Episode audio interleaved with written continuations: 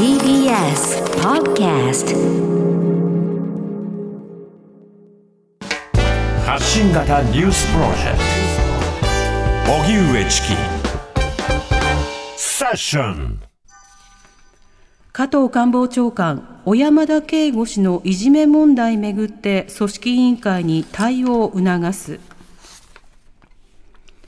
オリンピックの開会式で楽曲制作を担当する小山田圭吾氏が学生時代に障害のある生徒らをいじめていた問題で加藤官房長官は今日発言の詳細は承知していないが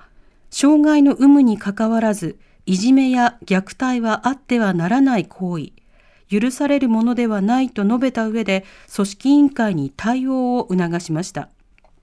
コーネリアス名義で音楽活動する小山田圭吾氏は、オリンピックでの楽曲担当が発表された後、1994年発行のロッキングオンジャパンと95年発行のクイックジャパンのインタビューで学生時代に障害のある生徒らをいじめていたと路悪的に語っていたことが問題視され SNS を中心に大きな批判が寄せられていました。これを受け小山田氏は謝罪する文章を発表。大会組織委員会も辞任や解任はしない方針をそれぞれ発表。海外メディアでも大きく報道されています。はい。この小山田圭吾氏が過去に行っていたいじめに関する路悪的な、まあ、発信あの、一回のインタビューで、あの、ポロッと答えたということはなくて、はい、複数回のインタビューで詳細にそのいじめの中身を語って、しかもこう悪びれる様子がないというような様子というのは、これあの、ウェブ上でもね、20年以上前からたびたび話題とはなっていたわけです。はい、で、そうしたようなそのことが、あの、ずっと棚上げされたまま、今回オリンピック、パラリンピックでその楽曲提供をするというふうになった際に、まあ、この名前が出てきたことに対して、うん、これは明らかにちょっとミスマッチだろうというようなその非難がさらに盛り上がり、また今回のその報道などによって、その出来事、そういったあの発言を過去にしていたということを初めて知ったという方も多くいると思うんですよね。えー、ね。90年代の音楽などにこう触れている人などにとっては、うん、まあ、コーネリアス、小山田圭吾氏というのはとてもあの馴染みのあるミュージシャンだと思うんですけれども、はいはい、でも日本全体でどれだけの認知度かというと、うん、そこはちょっとわからないところがあるので、うん、あのむしろ今回の件で小山田氏を初めて知った人にしてみれば、あの、オリンピックなどに楽曲提供していたしようとしていたけれども、過去にとんでもない、あの、犯罪的な、あの、差別を行っていた人物だったっていう情報だけ与えられると、当然ながら、いや、そんな人物不適格でしょ？っていうになるのは、これまた当然ということになりますよね。で、この件っていうのは、その過去にじゃあ行っていたいじめ加害が発覚した場合に、その人の仕事までキャンセルする必要があるのか？というような問題として理解される向きも一部あるんですけど、その問題とこの問題は別だと思うんですよね。今回のは、その過去のいじめ加害というのが何かのきっかけで発覚した事案ではないんです。そうではなくて、小山田圭吾氏が繰り返し過去のインタビューの中で攻撃的、路悪的な仕方でいじめの手法というものを赤裸々に語っていた。で、それを読んだ人たに対して、当然不快感も与えるかもしれないけれども、それは一つのエンターテイメントとして味わってほしいというか、読んでほしいというような感覚、文脈であの、その内容を提供しているということになるわけですよね。そうすると、いじめとか差別というものを、むしろ軽視するような発信というものをアーティストになってから行っていた問題ということが、ここに関わってくるわけです。で、過去のいじめ加害という点で言うと、その国立教育政策研究所のデータなどだと、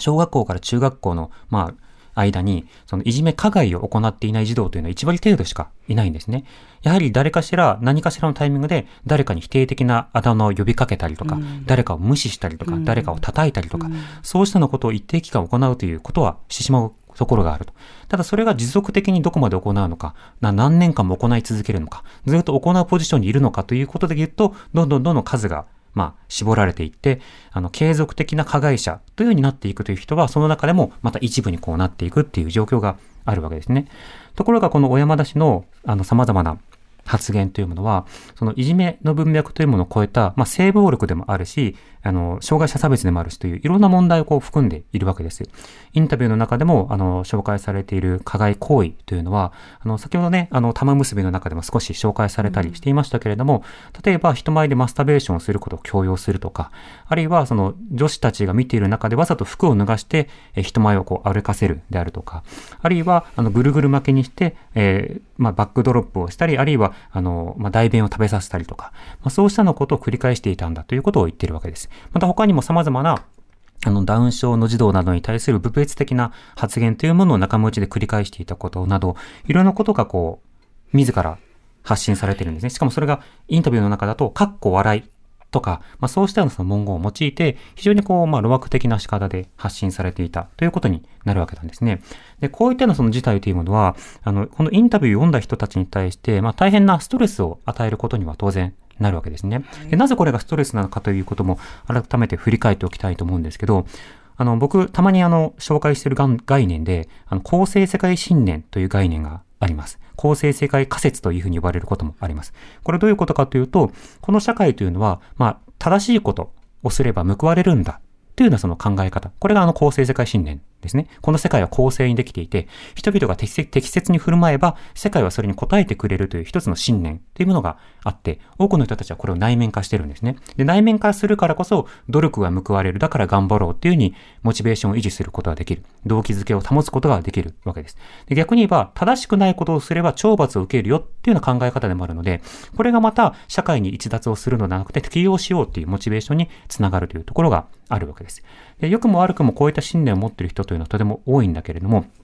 ただこういったような信念が揺らぐような悪いニュースというのがしばしば飛び交ってくるわけですね。そうすると、あれ、今起きた事件って、この公正性化信念を揺るがしてしまうじゃないか。誰かが例えばいじめられていた。誰かが性暴力を受けた。そうしたようなそのバッドニュースが入ってきたときに、人はとっても不安感を抱くわけです。で、その不安感は、要はもしかしたら自分も努力しても報われないこともあるかもしれないし、気をつけていても被害に遭うかもしれないっていうこと？ってなると、すごいストレスなんですよね。脅かされますもんね。そうなんです。うん、でその時に取られがちな手段の2つありまして、そのうちの1つというのが被害者避難なんです。被害者が悪い。っていうふうに言うんですね。どういうことかというと、いや、これは公正世界信念が揺らいだのではないと。世界は変わらず公正だと。だけれども、あの被害者に落ち度があったから、あの被害者は適切に努力してなかったからそうした目にあったんだ。つまり、過去に正しくないことをしていたから、その懲罰として被害に遭っただけなんですよっていうふうに賠償化をする。こういったような仕方で、例えば貧困当事者を叩いたり、被災した方を叩いたり、性暴力の被害に遭った方を叩いたりというようなことで、むしろ弱者を叩くっていう方向で解消しようとしてしまうというのも、この公正世界信念のもたらす現象なんですね。でも同じく公正世界信念が揺らぎそうになった時に起きがちな法略のもう一つが、加害者に対するバッシング、加害者に対する過剰な懲罰や悪魔化ということになるわけなんです。で、要は加害者に対してやっぱり因果応報というものをもたらしたい。その因果応報をもたらすことによって、このもやもやした感覚をなんとか収めたいっていうふうに感じるものなんですね。で、この感覚そのものはとても重要ではあるんだけれども、場合によっては加害者がまだ謝ってないじゃないかとか、加害者はきっともっとろくでもないやつだっていうことで、その悪魔のような存在として描かれるようなことがあったりする。そうなると、あの、どういった対処をしても、この信念が回復されないっていうことになってしまうわけです。加害者がどれだけ謝罪をしても、なかなか対処が困難だということにもなり得るわけですね。一般的にこうした公正世界信念というのは、あの、人々にとても重要な動機づけを与えるし、社会に適応しようという努力を与えるものではあるけれども、しばしばそれがコントロール不要な、あ、不能な攻撃に向かうような側面というのも当然あるわけです。ただ、こうしたようなその被害者避難と加害者避難がじゃあ全部悪いのかというと、そう単純に語れないというところもあるんですね。うんあの、加害者避難などに通じることによって、一定の抑止効果とかいうのを社会に拡散したいという人もいるでしょう。いろんな動機がそこにあるわけなんです。では今回の件についてはどうなのかというと、明らかにやっぱり小山田氏が発言していたことが明らかになったら、大変多くの人たちが不愉快に思うし、また非常にこう、この世界は不公正だっていう絶望感を味わうことになる。だから何かしらの仕方で公正さを回復したいって思う。ここまではもう多くの人たちが望むところだと思うんです。で、その回復の手段がどうすればいいのかというと、今回のようなケースって回復の手段がほとんど難しいんですね。例えばすでに被害を受けていた当事者はいて、その人はその後いろんな例えば、あの、後遺症とか、様々なものを味わって生きてきたかもしれない。うんうん、でそれを例えば今更謝罪したからといって、回復できるとは限らない。うん、つまり、加害者が被害者に謝罪をすれば、それで収まるような案件ではどうもなさそうだということも分かっている。一方で、社会的に対して、多くのこの不公正があったことについて、あるいは不公正があるということをあの、アーティストとして発信したことについて、謝罪をすればそれで収まるのかというと、きっとそのままなかなか収まらないでしょう。で、少なくともパラスポーツとかオリンピックなどのテーマソングを書くという役割は適任ではないということは言えると思うんですね。で、一方で別に小山田圭吾氏に今後ミュージシャンとして二度と活動するなみたいなことを言ってるわけではない。うんそこは、あの、今後どういうふうにやっていくのかは、今後、小山田氏の振る舞いとか応答責任を通じて、多くの人たちが、なるほど、まあそういうんだったらというふうに、まあ、安全感覚を取り戻せるかどうかにかかっている。だから今回のペライチで出した謝罪文で多くの人たちが納得できるというわけでは当然ないわけなので、今後の様々な発信において、あのその問題にどう取り組んでいくのか、どう向き合っていくのか、その姿勢をむ見せ続けることによって、人々の加害者非難でも被害者非難でもない、ある種の、えー修復的構成というんですけど、あの修復、構成感覚がこう修正されていくというか、取り戻されていく感覚というものを一人の発信者としてもたらすことができるかどうか、これがあの小山田氏に問われているポイントの一つになるわけなんですよね。で、あの、これはとても難しいことではあるんだけれども、やはりアーティストとしていじめ加害の手法などについて、路悪的に語って、で、それが障害者差別などをさらに助長して、なおかつ多くのいじめ被害者に対しても二次加害をインタビューを通じて行ったっていう点について、同じアーティストとしてどういうふうにその後自分で責任を取るのかということは、これからも出てくると思うんです。だから、あの、今回、テーマソングを作るか作らないか、これは作らない方がいいと思います。そしてその仕事は降りた方がいいでしょうと。ただ、その後、二度と活動するなという話ではなくて、それに対して活動者としてどういうふうに向き合っていくのかということを多くの人たちは見ていきますよとはいいうことに、まあ、応答責任というのが出てくるということになるわけですね。これやってはいけないのは、あの、見ている側もね、あの、防衛的帰属っていう言葉があるんですけど、はい。何かの問題をどこに帰属させるか、どこに責任の所在を置くかっていうのが、その人たちの考える倫理観とか道徳観とかとは別に、その人の考える、えっと、将来の、えー損得で左右されるところがあるんです。例えば今回、小山田氏を擁護している人もいるんですね。で、例えばそんな過去の話とか、その当時をいじめをうんうんそういうふうに路悪的に語るのが当然だったんだみたいな仕方で擁護する人たちがいる。で、それを見ると結構典型的な防衛的貴族だなって思うわけですよ。どういうことかというと、彼が悪いことになると自分も悪いことにさせられてしまう可能性がある。だから、彼が悪くないっていうふうに言うことによって自分が叩かれるリスクも下げたい。つまり自分を防衛するために責任の所在を彼ではない、ここではない、そこではないっていうふうにこう位置づけたがるということなんですよね。うんそういうふうに、あの、どこに責任を帰属させるのかっていうようなこと自体が、あの、人々にとって損得を